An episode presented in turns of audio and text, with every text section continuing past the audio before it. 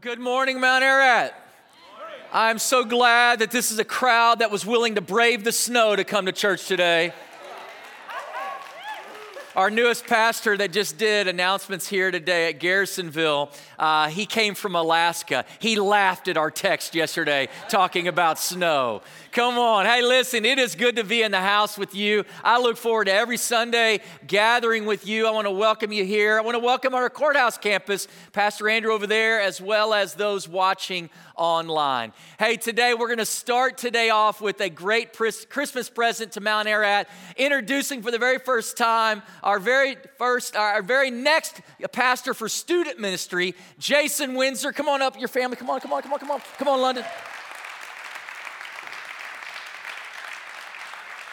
Jason, we have been waiting a long time for you to finally get here with us, and Aaron's with him today as well as his oldest son, London. And what I want you to do in the few minutes here today, I want you to introduce your beautiful crew because you got a great family. He's still unloading boxes in his new house over in Aquia Harbor, so pray for him as he is trying to put his house in order this week. But it is good to finally have you here on the ground. And then just tell us just a word of hope that you believe as God's led you and your family here and what you hope for in coming to Mount Ararat. Uh, well, thank you for having me. Uh, we uh, loved it so far. This is my lovely wife and better half, Erin. That's my oldest son, London. We have four others not pictured on this stage today. I think we got a picture of them. Oh. We're going to show them on screen. Right now. right now. There you well, go. There we go.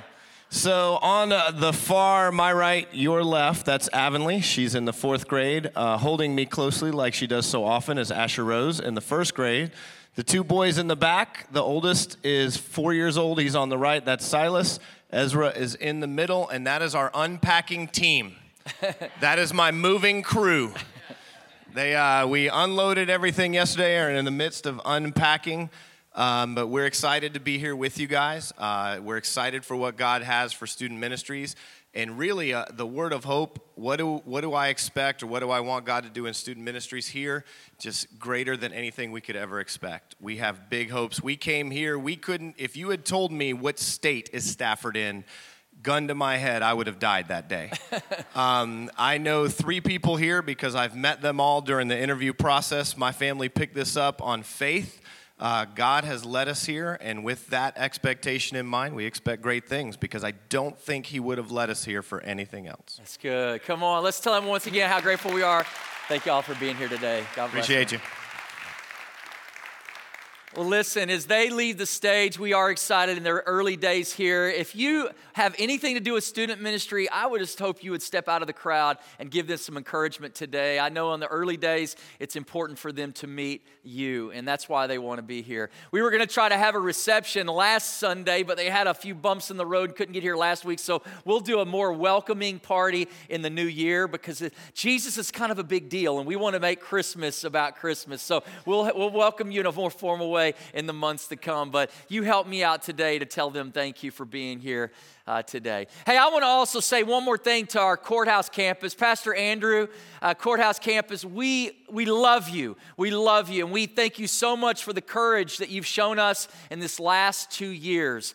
This last two years, you stepped out and were early pioneers to try this thing out of loading in, loading out every weekend. And I know we shared last week that we're going to hit a finish line next Sunday, and it's going to be our final Sunday at Colonial Forge High School but it's not going to be the last time we're doing multi site. It's just as we reposition ourselves for the new year, we're trying to really be faithful where God wants to lead us to go next. But I just want to again say thank you for stepping out to do that.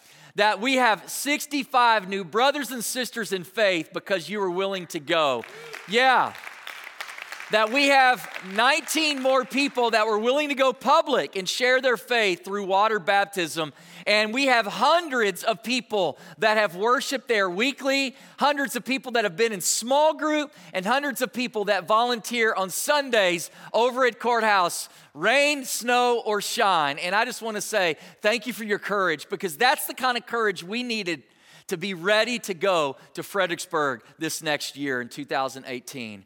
And I tell you, we're going to be building upon that kind of faith in the days to come. And so, again, thank you.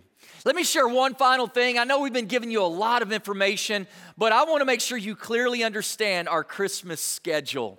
Uh, on Christmas weekend, uh, we are going to begin uh, celebrating this outreach time on one location, one campus, this one right here. On Saturday evening, December 23rd, we're going to have two services at 4 o'clock and at 5.30 right here in this space. Then on Sunday, December 24th, we're going to have four services. That morning, we're going to have a 9:30 service and an 11:15 service, and then that afternoon at 4 o'clock and 5:30, we're going to also have uh, Christmas services. Then, so we're going to have a total of six services that weekend. They're all identical. So if you come on Saturday and you come back on Sunday morning, you come back on Sunday afternoon, they're all going to be the same.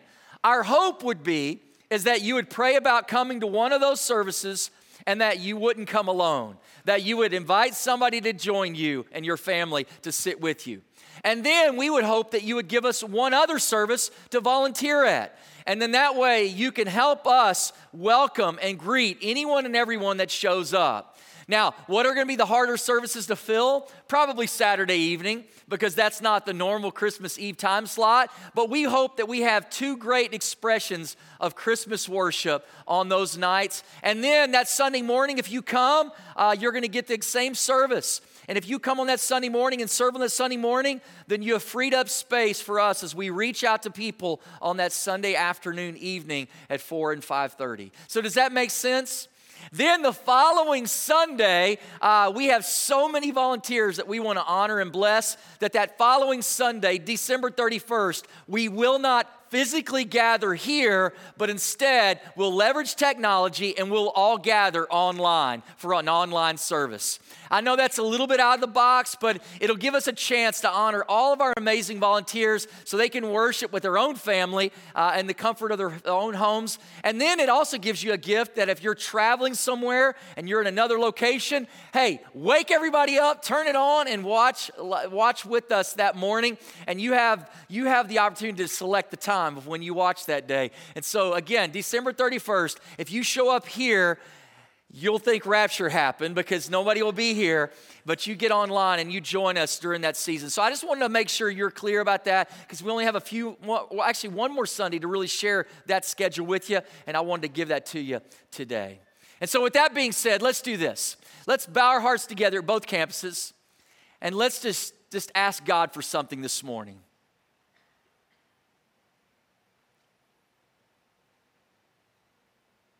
As we quiet our hearts in this moment,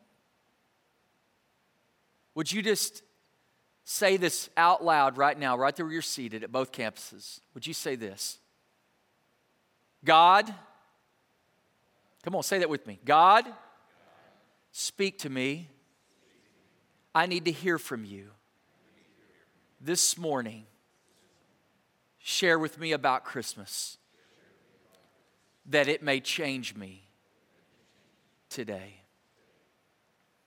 In Jesus' name I pray. Amen. If you have a Bible, turn with me to John chapter 15. Today, today we are going to continue our series Picture Perfect Christmas. Turn to your neighbor and say, "You got 15 days to buy my gift." 15 days until Christmas and I know some of you will wait to that final hour and you'll have to buy that cheap musk over at the CVS store. But if you got 15 more days to purchase your gifts and to get your house ready and to get your heart ready for Christmas, and you only have four days to get your heart ready for the new Star Wars. I just want you to know that. But, uh, but uh, not to get confused with what really matters, today we're going to continue our series called Picture Perfect Christmas. And I thought about this spiritual question What would make Christmas perfect for you? What would make Christmas perfect for you? Would it, make, would it make a difference tomorrow if you showed up at work and your boss said, I want to give you an amazing raise? And he said, Here you go, here you go. Or she said, Here you go. Here's an extra Christmas bonus that you weren't expecting so that you can do something special for your friend. Would that make Christmas perfect for some of you? Come on. You didn't get the jelly of the month club. Come on. You got, you got enough to go put in the pool. I mean, come on, Clark. Are you ready for Christmas? Would that make Christmas perfect for you? What would make Christmas perfect for some of you is if you had a chance to go on like a, a great vacation And maybe you got away from all the stress and all the struggle and all the pressure, and you got to load up the people that matter to you, and you got to travel somewhere exotic, right? Come on. Some of you might even go to Hawaii for Christmas. Come on, back there, Wilkie Renwick, right? But what would make Christmas perfect for you? What would it? What would it? You know, for many of us, though, it would be about it would be about maybe what if you could spend christmas this year with a long lost friend that you hadn't seen in a while or a family member that maybe is deployed or, or somebody that hadn't caught up in a long time and they made arrangements. Y'all made arrangements so you could spend christmas this christmas together. Would that would that make christmas perfect? Or, or what about if you could just maybe make something right with someone? If this could be the year that finally all of that wall that's been against you could come down and you could make peace with each other, that, that you could come back together and you could forgive, that you could find reconciliation in a relationship that you thought was long and gone and broken, but somehow God restored it. Would, would that make Christmas perfect? for you. It's interesting what we would define to make Christmas perfect, but so often we live under a pressure of trying to make Christmas perfect that we can never ever get to a feeling where it ever arrives. And I thought about why is Christmas such a stressful time and I kind of poked at that last week, but but really if you think about it, we press a lot more into our lives in this 30 days, this 30 days of Christmas, 31 days of Christmas, right? Of, of December, I should say. Uh, our time feels under pressure. Our money feels under pressure. And if you're living with any disconnected relationship right now, that feels heavier and more pressure at Christmas. Can we just all agree there? There's this pressure that we feel and yet there's this longing that we want. We want we want things to be better. We want things at Christmas to be perfect. And so today as we come back to this place, if you're here today and you feel any pressure with your time, with your money or any disconnected relationship, then good morning and welcome to Mount Ararat because this couldn't be a better service and a better series for us to listen to God's word. Because God does have a, a story to tell us about Christmas. And, and maybe his version of the story is different than the one that you're currently living. I love the Bible. Come on, anybody love the Bible? I love God's Word because it tells us the story of, of, of, God. And if we go to the Old Testament, in the Old Testament of the part of the Bible, we, we get to see glimpses of who God is. We get to see glimpses of God's character and how He interacts with his people, Israel. But then we move to the New Testament and we get a more complete picture of who God is. Matter of fact, we get the perfection of who God is because we finally meet Jesus in the story. Jesus, God's Son. And it's in Jesus we really get to know what God is like. And we get to really see his character on display through a, a baby that grows up into becoming a man named Jesus.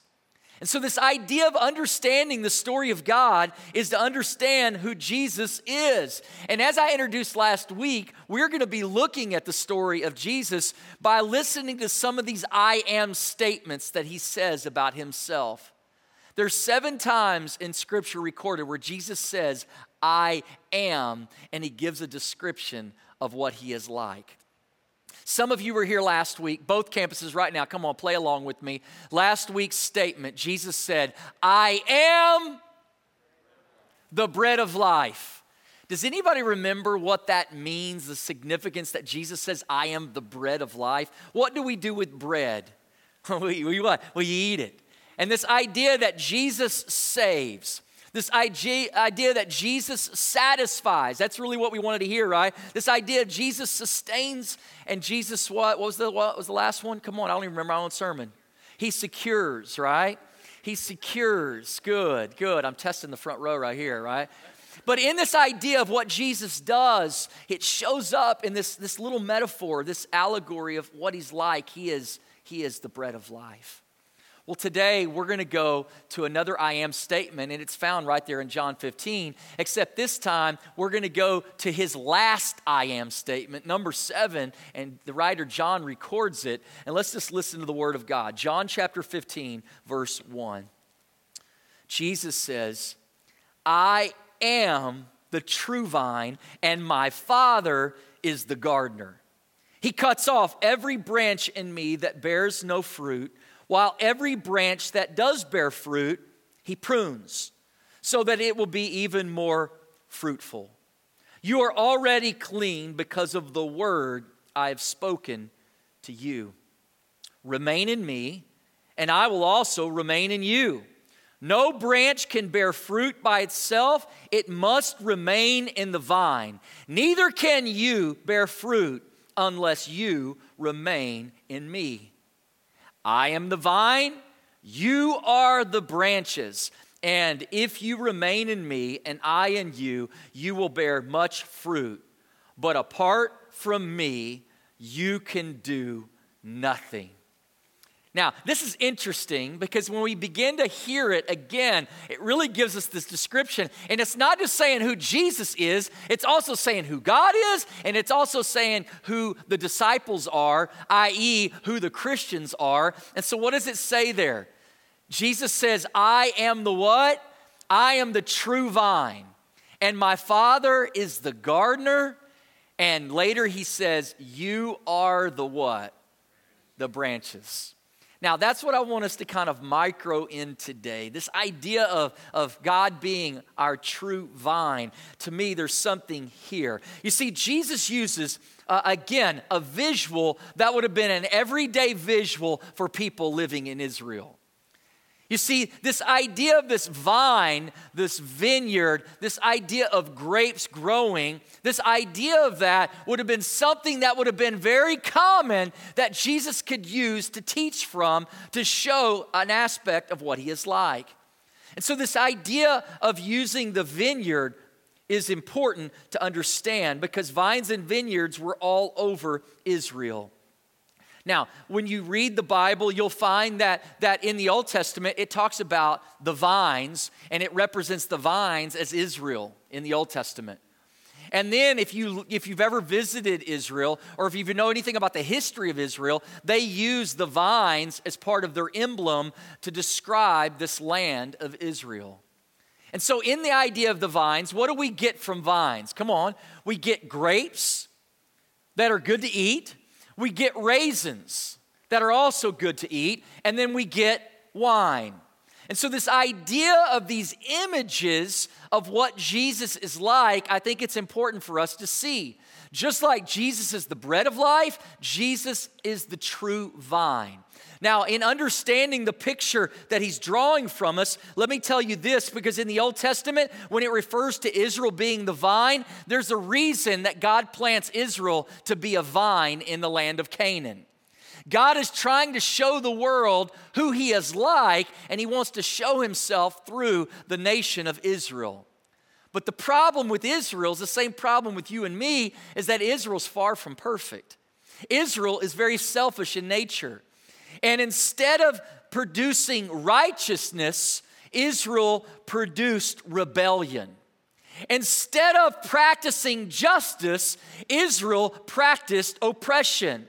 Israel showed no real distinctive of who God is because of their own rebellion against God. And so God looked at the situation and he realized that he needed to do something next and it was to replace Israel with a better vine. And that's what leads us to Christmas. Come on. That's what leads us to Jesus is that he's going to replant a new work and the work is going to be centered upon himself.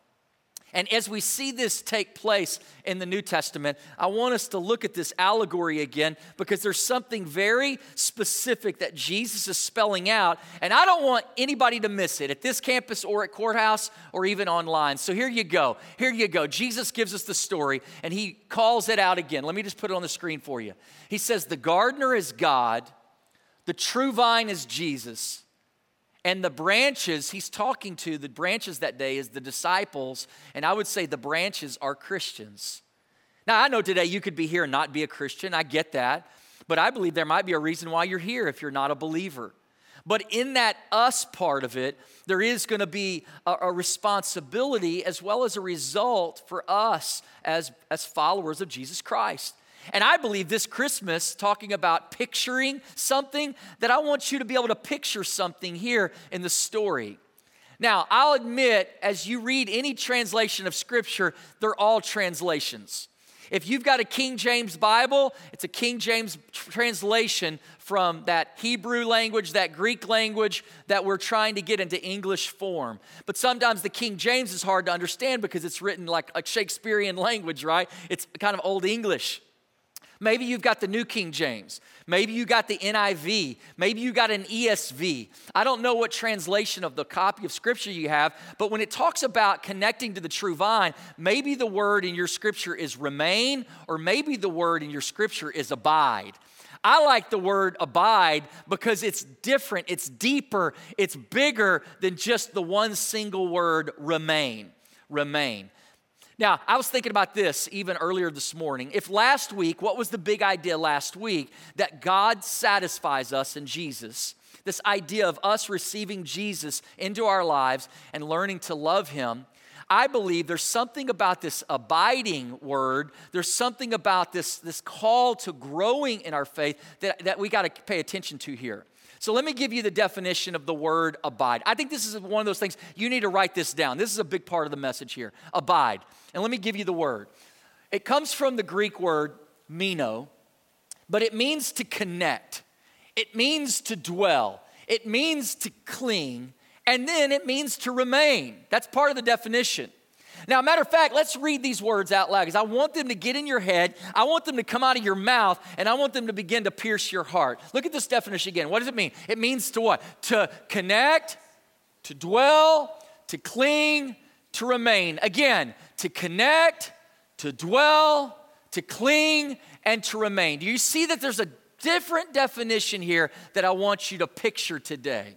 Matter of fact, picture this about the word abide. There's some things I want you to picture about this word abide. The first thing I want you to see is this word abide is used 11 times in this chapter. The word remain or abide is used 11 times. And it shows us this that this word is about relationship. Can we just all agree at Christmas time relationships aren't easy? Relationships take commitment, not just from one party, but from both parties. Relationships are reciprocal. Can, can we at least go there today? Well, today, in this idea of God being the true vine, it's about connection. It's about relationship. It's about learning how to abide in Him. This is something I want you to pay attention to today. And so when we understand this idea of relationship, I want you to think about a relationship that you've had for, for many, many years. I want you to think about maybe that friendship, that, that's friends over time. I want you to think maybe even about a relationship with a family member over a long period of time. Maybe it is a grandparent, maybe it is a parent. Maybe if you're here today and you're married, maybe it's a, it's a, it's a husband wife relationship. Maybe today, if you're a mom or a dad, it's you and your child relationship. I want you to think about a relationship right now, and I want you to think about this idea of connecting in a healthy way in that relationship. You got it yet? I started thinking about that this week, and I got all warm and fuzzy thinking about me and my wife, Pam. Now, I know not everybody's married, but this is my example, so just kind of go there with me for a minute. In 1990 is when I first began my relationship with Pam we became friends working a summer job together. And that summer, that summer, we began to step into a relationship with each other and we began to, to date one another. And, and at that stage of my life in 1990, I, I had never, I had never been in love with anybody before. I've never felt that. I've never thought that. Matter of fact, if you were to ask me, I would have say, I'm never gonna fall in love and I'm never gonna get married ever, right? Because of some of the pain of growing up in a family that had experienced divorce. And so I told you I, am not going to do that. But yet there was something I was feeling about Pam that I'd never felt before in my life. And it scared me. It freaked me out. Are you with me? And I remembered because at the end of the summer, she needed to go back to Texas A&M, and I had to go back to my school, Stephen F. Austin, and we were about to go back from our summer jobs and go back to our schools. And I wanted to share some things with her, but I was scared. And I remember when I finally told her, it wasn't that long. It wasn't that long in the relationship. I told this, this woman that I loved her. And at the same breath I said, I love you, I broke up with her. That's how scared I was. Listen, I said I was scared, not smart. Are you with me? Sure enough, we go back to our schools, and I couldn't rest with that. We ended up getting back together and we began to date for another two years together. But that summer of 1990 was the first time I declared to somebody a significant relationship in that way to tell a girl that I loved her. I loved her. Now, when I thought about that declaration on that day, I thought about all the things that were involved in that connection that day. Uh, there's a lot that's happened in our life since that moment. Matter of fact, when I think about my life with her all these years, I look back when I said I loved her then, and I meant it then, but when I look back on my life now with her, I think back now, we dated for two years, right? We got married at Plymouth Park United Methodist Church. Since then, we lived in two different apartments, we lived in two different houses. We are raising three daughters and we've lived in two different states. Some of you, you can eclipse that by a long shot, right? But I'm just telling you my story, right? And as I think about all the years that we've spent together, we've had some up times in our lives, we've had some low times in our life. We've experienced two miscarriages. We've experienced some family members divorcing. We've experienced some loss of loved ones since we've lived up here and being removed from our family in Texas. But in all of these years, sharing all these moments together, all of these amazing Christmases together, this last summer, we just celebrated 25 years of marriage. And I'm here to tell you, I'm here to tell you this. Thank you for that. I'm here to tell you this, though. When I say I love you to my wife now, it just means something different than it did 25 years earlier. Are you with me yet? If you can understand why that changed, then you're starting to understand what the word abide means. This word abide means to cling, it means to dwell, it means to hold on, it means to remain, it means to forgive, it means to love, it means to connect. It, are, you, are you with me yet? The word abide, the word abide is something about what we can gain if we're willing to what? To remain in that relationship with that person. And when I thought about that, I thought about your life. And some of you are in a dating relationship right now. Some of you are married right now. And, and you know what's funny is a lot of times couples come up with terms of endearment for each other. Come on. You got your little pet names for each other. Come on. Hey, Snooky, Snooky. You know, you know, you say these things. Listen, my wife and I, we don't have that. We just never had that. But what we do have, I'll invite you into, is we do have something that we do say with each other pretty consistently over time is that when either, either of us ever say this, I love you to the other one out loud, the other normally will say this back I love you more. And we've done this for our whole dating life. We've done this in our married life. I love you. And it's almost like we've created a competition. No, no, no, I'm going to outlove you. No, no, no, I'm going to outlove you. And it's like, I love you more. I love you more. I love you more. I love you more. Now, you can laugh at that, but I think that's part of what abiding is is realizing that love is not static. No, love is dynamic. It's moving somewhere. And am I moving in line with love? Is this, is this helping anybody yet today? Because, see, when we look here at this power of this picture, relationship is all about connection. And God is the gardener, Jesus is the true vine, and we are the branches. I want you to see this, and I want you to picture three things about the word abide today that I think can help you evaluate your relationship with Jesus or not, and can help you lead you to make sure you're heading in the right direction. The first thing is this the word abide. Abide keeps Abide keeps relationships alive. I like that. Abide keeps relationships alive. Say that out loud with me, both campuses. Come on. Abide keeps relationships alive. It's how we stay alive. It's how we continue to breathe in and breathe out, is that we abide. We abide. Everyone here today has been born physically. Did y'all know that? Yeah, you have. You didn't know that. It's early, I know. But everybody here has been physically born today. Everybody at courthouse, even people online, you have been physically born. Raise your hand if you remember when you were born. What, no hands? No hands? No hands? No, you don't remember that day. You don't remember that day at all. But your mom remembers that day, and she calls it labor. Isn't that interesting? That we don't remember that physical day of being born, yet in this passage of scripture, what we hear is listening here to what Jesus is saying here today. He's not referring to our physical birth, he's referring to our spiritual birth. Now, I hope you can remember the moment you surrendered your life to Christ, the moment you began a relationship with Him, because that is your spiritual birthday. That is your day that you began with Him. To me, that's important for us to identify with here because abiding keeps the relationship alive. Now, remember that late night conversation where Nicodemus came at night and talked with Jesus? And Jesus said boldly to him that day, He said, You must be born again. Again, not referring to a physical birth, but referring to a spiritual birth. And so I want you to think about your spiritual birth today because to me, it's where we began, but it's not just about beginning, it's how we continue. The only way that we can spiritually live, Jesus says, is if we're connected to the true vine. That's the only way you and I can live. So the question is are you connected to Jesus? Are you? Are you connected to Him? You see, it's not just what happens initially, but it's what happens continually. I think that's a real big key here. Now, as you think about this idea of, of growing with Him, do you regularly do you regularly meet with God?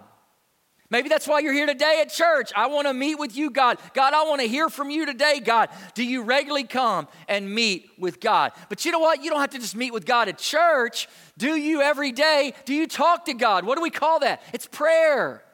Are you regularly talking to God and listening to God? It's called prayer. Do you open up the Word of God and every day say, God, say something new to me today?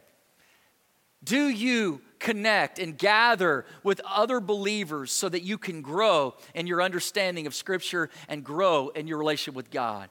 Do you, do you volunteer and serve others in your life? Here at church and outside the walls of this church, and even the people that are in your life at work and at home and in your neighborhood.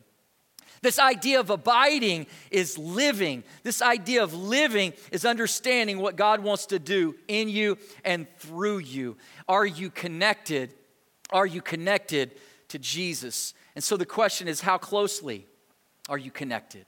How closely are you dwelling? Are you clinging to Jesus? Is your relationship alive? And so, this idea of abiding is so key because it keeps our relationship alive. Abide keeps relationships alive. Say that with me. Abide keeps relationships alive. Well, here's number two to this abide is knowing and growing. Amen? Picture this abide is knowing and growing. Say that out loud. Come on. Knowing and growing, knowing and growing, knowing and growing, knowing and growing. I think this is so key. This is so key and, and it's about continuing to live in a relationship. And that's what it's all about. This idea of abiding over time is how we connect, it's how we cling, it's how we dwell, it's how we remain in love with, with someone. And, and it's so true in a human relationship, it's even more true in, in, a, in a relationship with Christ. And I think sometimes we miss this idea of growing, knowing and growing knowing and growing. There's a reason my love relationship with Pam changed from that first moment I began to date her to all these years of history with her. Why? Because all of a sudden we have shown each other over time that we can keep trusting one another. Have there been some low moments where it had been easy to walk away? I hate to admit, yes, there were some low moments. But I'm glad we didn't make a permanent decision in those seasons of great unrest and uncertainty. Because when we came out on the other side of that big dip, we looked back and went, wow, look at how God has grown us in this moment. And I think now, all these years later, I, I, can't imagine not walking these days with her. And that's a human relationship of abiding. But to me, it's the same thing with our spiritual life with God. God wants to walk in stride with us. And again, marriage is my example, but you have people in your life that you've loved over time. And how does that work for you? You see, when we think about this thing of faith, salvation might be where we start with God. Salvation's to know, but discipleship is to grow. And to me, that's so key to understanding the richness and the depth of God's love. It's not just when you begin with God, it's as you walk with God over time, is where you really begin to understand the reservoir of His mercy and grace and His love and, and His truth for you. This idea of Mount Ararat inviting people to Jesus is important. And I'll admit, I love Sundays because I, I love watching people begin with Jesus. But you know what I love even more than that? I love watching people continue with Jesus. I love people growing in their understanding of who God is. And then they're not the same now as they were yesterday, and that they're changing literally before our very eyes because of God's presence in their life. You know this to be true. And as we think about this theme of growing, knowing and growing with God is where the real joy comes from. Look at this, John chapter 15. Let's go a little further in the passage. Look at verse 9. He says, As the Father loved me, so have I loved you. Now remain in my love. If you keep my commands, you will remain in my love, just as I have kept my Father's commands and remain in his love. I've told you this so that my joy may be in you and that your joy may be complete. My command is this love each other as I have loved you. Greater love has no one than this than to lay down one's life for one's friends. Isn't that good? God tells us that something happens when we stay connected to the true vine. And it's not just about us and God, but it's about us and God and us with other people as well. There's something about this picture of where the real joy comes from. It comes with loving God over time. But growing with God is about obeying God. Don't miss that big part here. He says, If you love me, you'll obey me, you'll obey my words. So, is our God a holy God? Does He expect some life from us? Yeah. And does He empower us to actually live it? He does. But God wants us to live differently. He wants us to be distinctive. He wants us to be able to be a witness for Him in this world. And when we think about this idea of following God, it's about obeying God. Following God is about obeying God. But there's days we don't always get it right. How do we keep going back to God when we get it wrong so that we can be forgiven again and begin to walk again? Obeying is how we love God. Come on, y'all hear that, don't you? And it doesn't just stop with just obeying, it takes it further. He takes it to the horizontal relationship with each other. What does he say about that? He says, so that my joy may be in you. And then he goes on to say, My command is this love each other as I have loved you. This idea of love, this idea of loving one another is so important to understanding this message. That the way we grow in God is obeying God and loving others. Obeying God and loving others. Now, let's just think about the whole Bible again.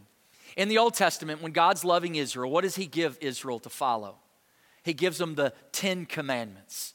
Now, if you know anything about the Ten Commandments, it's this the first four commandments about how to love God. The last six commandments are about how to love one another. Interesting. When Jesus comes, he's the complete picture of God. Jesus gives us what's called the Great Commandment.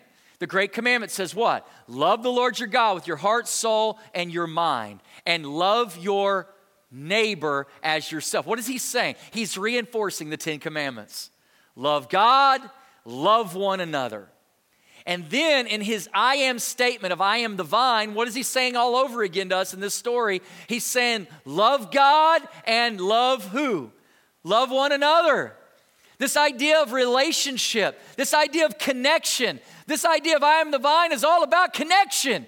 And are we going to abide in Him or are we going to push away from Him and do things our own way? Because He says, apart from me, you can do nothing.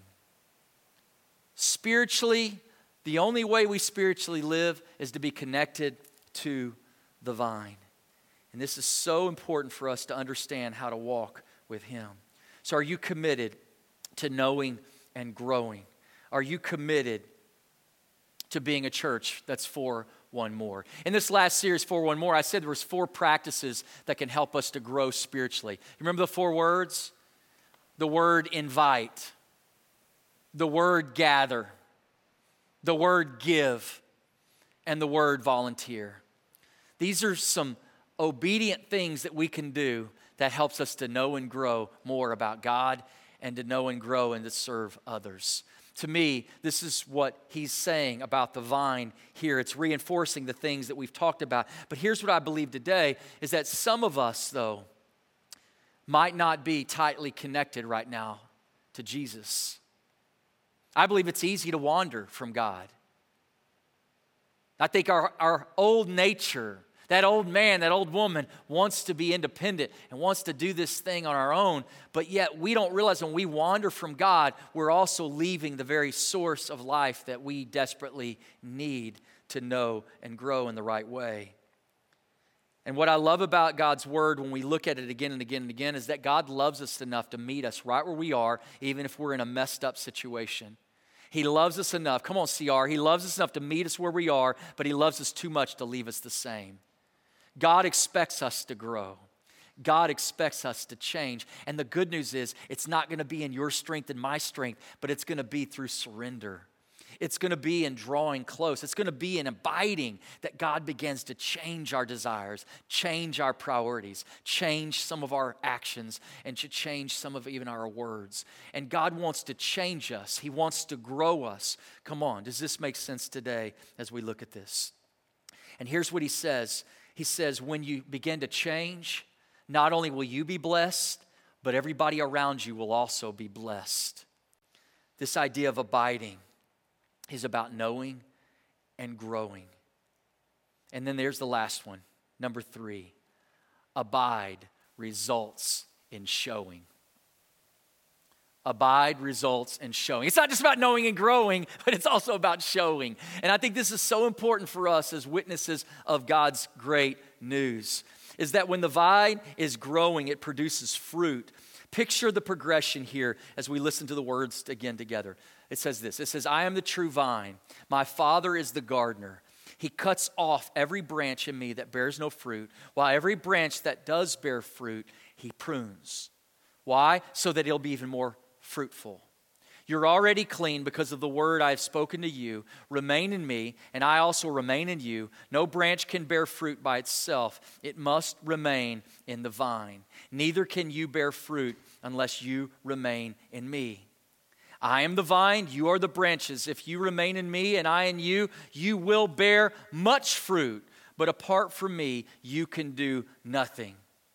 If you do not remain in me, you are like a branch that is thrown away and withers, and such branches are picked up and thrown into the fire and burned. If you remain in me and my words remain in you, ask whatever you wish, and it will be done for you. For this is to my Father's glory that you bear much fruit, showing yourselves to be my disciples. Showing it, showing it showing it. Abiding results in showing. You see, this idea of progression is important. He goes from being a, a, a, vine that has no fruit to having what? Fruit, to having more fruit, to having much fruit. There's this progression of what can happen in your life and my life if we'll stay abiding in Him. It's something that He wants to do in and through our lives. And I want you to see that. See, there's an expectation, though, that Jesus says we're going to show the world what God is like, that over time, everything in our lives is going to reveal God. Our words, our attitude, our actions, our priorities, they're going to show that we've been changed in Jesus. And I believe this the longer we live in faith, it ought to show up. Come on. In love, joy, and peace, and patience, and kindness and goodness and gentleness and self control. What did I just do right there? Come on, where did I quote from? Galatians, talking about the fruit of the Spirit. You see, when you're abiding in the vine, this ought to begin to show up in your life. This ought to begin to show up in your relationship. So the question is is that showing up right now from you?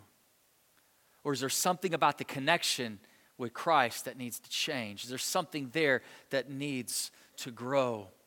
You see, I believe this when we begin to walk closer with Christ, we will be people that stand up for those marginalized, that will stand up for the abused, that will stand up for justice, that will stand up for the poor. That when we become the people of God and we remain in Jesus, we'll stand up against hate, we'll stand up against racism, we'll stand up against sexism. We'll stand up against oppression that's happening in real time right here. Why? Because we want to what? We want to put God on display. God has called us to live in a different way. Some of the strongest verses in this chapter are verse 16 and 17. Jesus said, You didn't choose me, I chose you, and I appointed you so that you may go and bear fruit, fruit that will last. This idea of showing who we are in Christ, I think, is so important. God's called us to be a witness. We're supposed to be known by His great love. Now, the hardest part of this chapter I've, I've kind of avoided on purpose because there's some cutting and pruning that it talks about. This is hard to understand. And, and for some, when you start thinking about being cut off and thrown in fire, and this idea of judgment language and talking about this idea of being connected. But here's what I want you to hear in this passage that if you're already connected to God through Jesus Christ, you have a connection, even if it's a weak connection. And there might be some branches in your life, if you're, the, if you're part of this story, if you're a Christian, there's some branches in your life that might be dried and withered that need to be cut. Now, I don't know, know, a whole lot about horticulture. I don't know a whole lot about this whole vine dressing, but, but I know as I studied even this passage that, that a good vine dresser, a good gardener, will cut off the dead parts that are visibly dead, and then there'll be parts on the vine that have just a little bit of growth. He'll cut those off too. She'll cut those off too. Why? Why would a vine dresser, why would a gardener cut off parts that have growth in them? Because there's something about there's something about the way it grows that when you remove the dead parts, when you remove even the, the parts that aren't bearing much fruit, and you remove those parts, it actually creates this, this greater return, this abundance of growth that's now possible. Where if it was hindered by all those other parts, it would never, it would never come to that kind of fullness. Jesus is trying to show us here that oftentimes it doesn't feel good when I'm having to cut something from you when I'm having to cut something from your life, I'm having to remove something from your life that might even had a little bit of good parts to it, but even in the good parts to it, it was still hindering what I want to do in you and through you. You see, we might look first when we watch this, this happen that the cutting seems wrong, it seems painful, and it seems harmful to the ultimate vine. But over time, when we step back, we begin to see that that cutting and that pruning was actually necessary. So the question is today not just asking about your connection with Christ, the question today is what does God need to cut off in your life? What does God need to prune in your life so that you can begin to really experience the power and the presence and the abiding of what He really wants to be in and through you. Because is that making sense over at Courthouse today? Is that making sense right here in this room today? It's, it's hard, though, to say, oh, God's a good God, but He cuts us. He's a good God, but He's gonna, he's gonna, he's gonna hurt me temporarily to help me eternally. But it's true. It's true. And sometimes when we're in the episode of not feeling real close to God and He's trying to cut something bad out of our lives, it's when we're fighting against Him and we think God hates us and we think God's against us when actually what He's doing for us is the most loving thing He could do for us. So, in this Christmas season, can we just come back to picture what it's like when we see Jesus says, I am the true vine? I'm going to call our worship team back out, both campuses. And as they come back out, I want to once again, like I did last week, talk to the obvious place in the story where we kind of look at it again and go, well, that's good, Pastor, but how does this have anything to do with Christmas? Well, I'm glad you asked. If you have your Bible still there, turn with me to Isaiah chapter 53. Now, in Isaiah, this is about 700 years before Jesus shows up on the scene, and Isaiah is known as a prophet and a writer. And prophets often are known as predicting the future, but the number one job of a prophet is to call people back to a right relationship with God. That's the whole purpose of a prophet. Isaiah writes these words that I think are predicting of what's going to come one day when the Messiah shows up. And I want you to hear the language that he uses. Isaiah 53, verse 1 says, Who has believed our message? And to whom has the arm of the Lord been revealed? It says that he grew up before us like a tender shoot. Did you see that? Come on. He grew up before us like a tender shoot, like a root out of dry ground. That's what the Messiah is going to be like. He had no beauty or majesty to attract us to him, nothing in his appearance that we should desire him. Yet he was despised and rejected by mankind, a man of suffering and familiar with pain. Like one whom people would hide their faces, he was despised, and we held him in low esteem.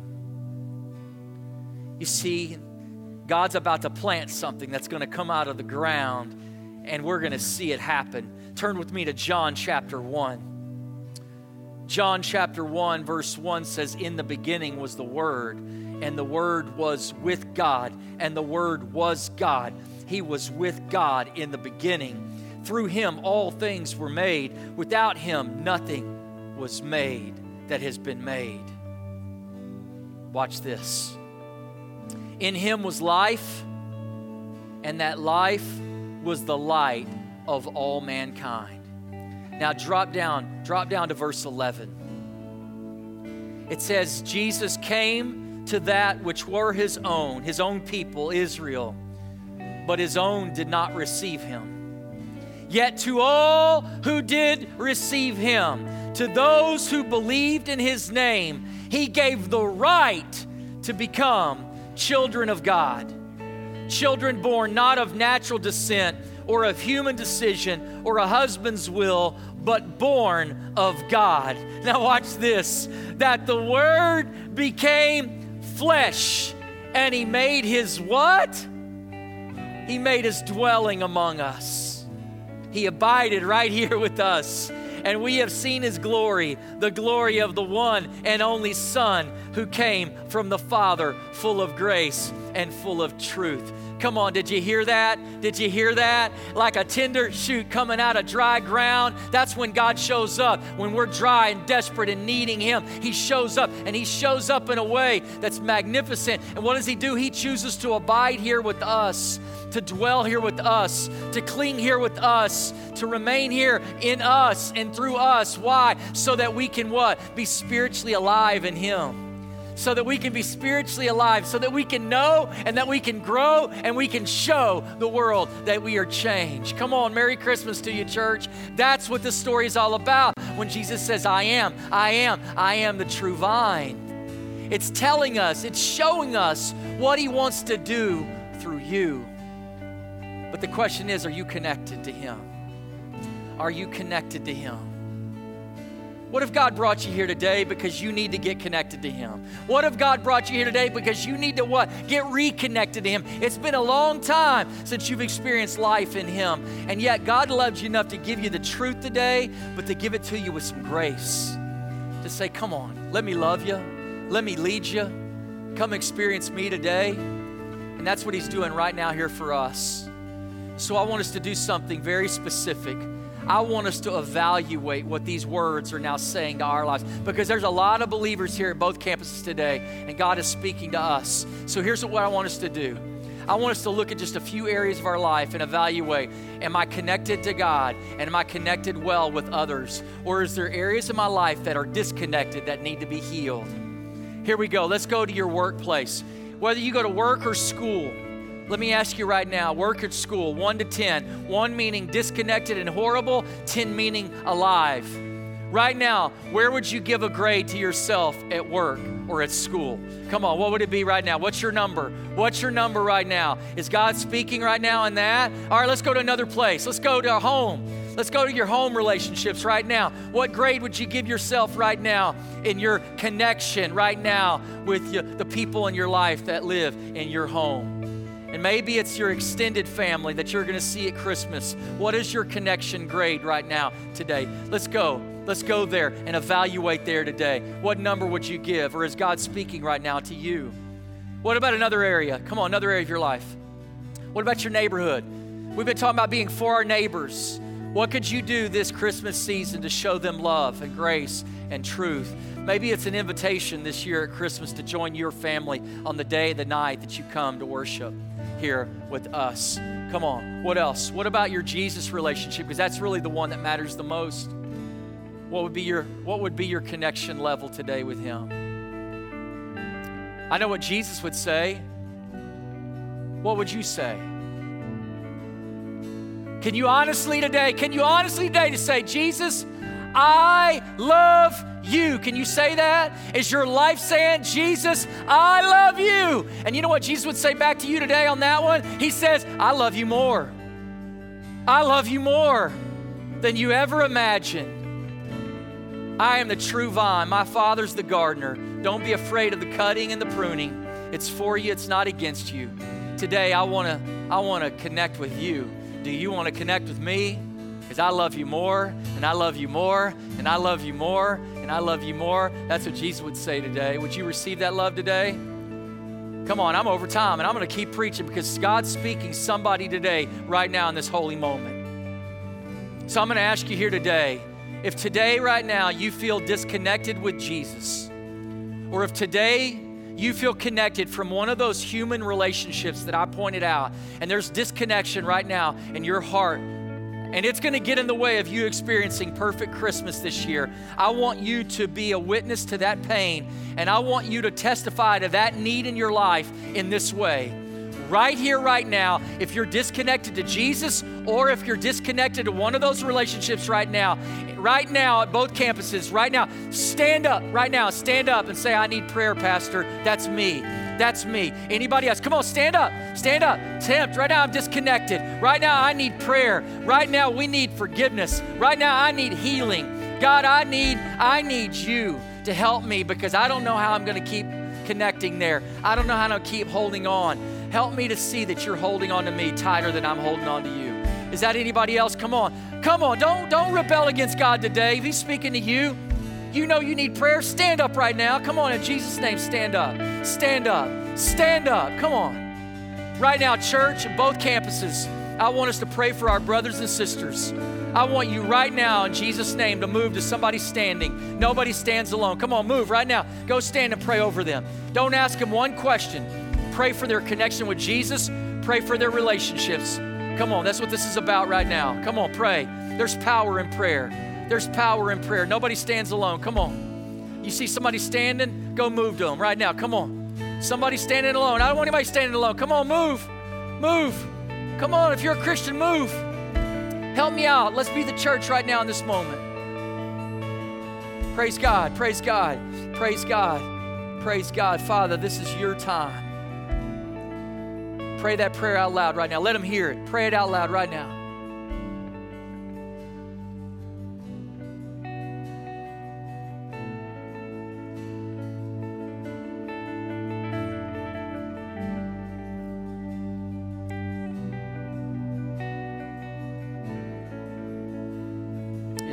Yes, Lord.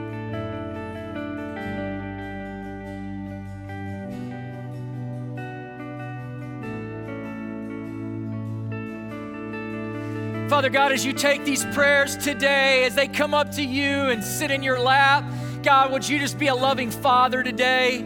Oh God, would you be a good gardener today?